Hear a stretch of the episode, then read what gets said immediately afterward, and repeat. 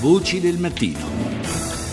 C'è un libro adesso che mettiamo al centro della nostra attenzione che si intitola Transfert Quattro passi fuori dall'inferno. L'autore è Marco Bianchi che adesso è collegato con noi. Buongiorno Bianchi. Buongiorno a lei e a tutti i radioascoltatori e grazie per l'invito. Intanto c'è da dire, questo libro ha una trama molto particolare, eh, però la trama non la raccontiamo per esteso perché insomma è, è molto intrigato, e ha una trama molto articolata, però parla di quattro gemelli. Hm?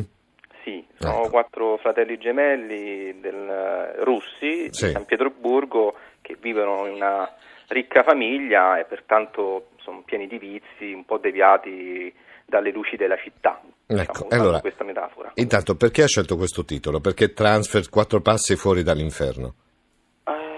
Diciamo che ognuno di noi fondamentalmente nella società attuale vive i propri inferni, o se li cerca o ci scivola dentro, oppure sì. magari ci è obbligato eh, a vivere eh, il traffico, le, le scelte lavorative sbagliate, piuttosto che anche le, le, scelte di coppia sbagliato che a volte ci fanno entrare dentro uh, degli inferni dai quali sembra non poterci uscire mai fuori. Sì, e quindi sì, l'in, sì, il, l'invito che fa il, il, titolo e il libro è quello di uscire e di fare quattro passi fuori dall'inferno insieme a questi personaggi per cercare di vedere poi un, da una prospettiva diversa eh, la propria vita. Ecco, lei oggi fa l'autore, insomma scrive, eh, lo fa come mestiere adesso, no? Fa l'autore co- come lavoro in tutto e per tutto, giusto? Faccio diciamo, l- lo scrittore, però mm. faccio anche il formatore e-, e, collaboro come consulente all'interno di alcune aziende. Ecco, quindi si è occupato anche di altro prima di fare lo scrittore, quello volevo arrivare.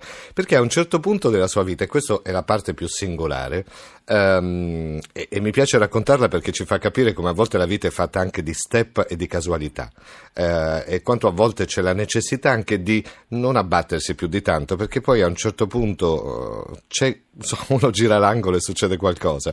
Che cosa è successo? Nella, dire, nell'arrivo nella casa editrice che poi ha pubblicato il suo libro, come è arrivato l'editore?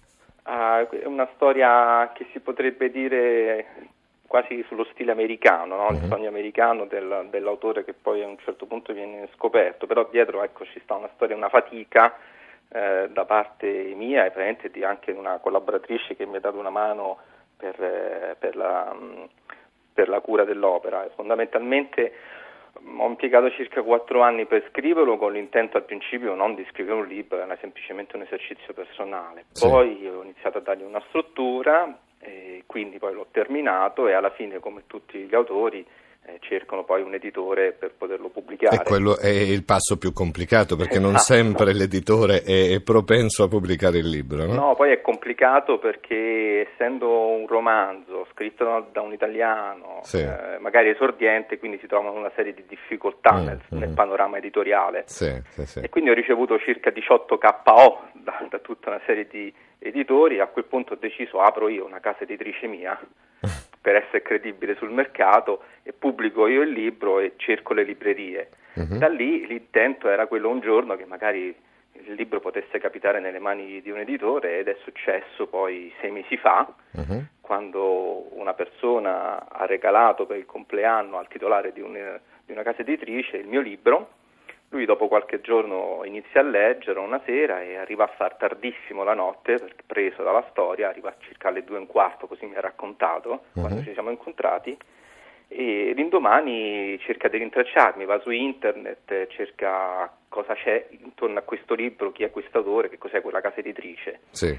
Quindi mi chiama, lui è di Torino, uh-huh. e dopo qualche giorno viene a Roma, scambiamo due parole e il libro viene pubblicato dalla sua casa editrice, che è la? Quale casa Uno editrice? Editori. Uno Editori. Non Questo... è la mia, è la casa editrice, quella ufficiale. certo, certo, certo. Quello che ci piace di questa storia è che eh, fa capire appunto come nella vita a volte mai buttarsi giù, perché possono esserci degli obiettivi, se si hanno delle, eh, delle cose dentro, delle, eh, come dire, dei talenti, prima o poi vengono fuori e, e c'è sempre una una seconda occasione, no? c'è sempre un modo per voltare pagine, per andare avanti e per riuscire a saltare quell'ostacolo che può sembrare a volte insormontabile. Sì, bisogna fondamentalmente credere in se stesso eh, e credere in quello che si sta facendo e avere pazienza, eh, costanza, cercando anche di rinnovarsi nell'azione perché poi perseguire un'azione sempre allo stesso modo senza ottenere risultati non è diciamo, molto intelligente, quindi a quel punto occorre veramente cambiare costantemente strategia fin quando poi uno non incontra quella giusta e la pazienza, quella sicuro. Oggi, oggi bisognerebbe tantissima. e allora pazienza, tenacia, talento, questi sono gli obiettivi per chi vuole comunque riuscire ad arrivare da qualche parte. Grazie a Marco Bianchi, ricordiamo scrittore e autore di questo libro che si chiama Transfer, quattro passi fuori dall'inferno. Grazie, buona giornata Bianchi. Grazie, buona giornata a tutti voi.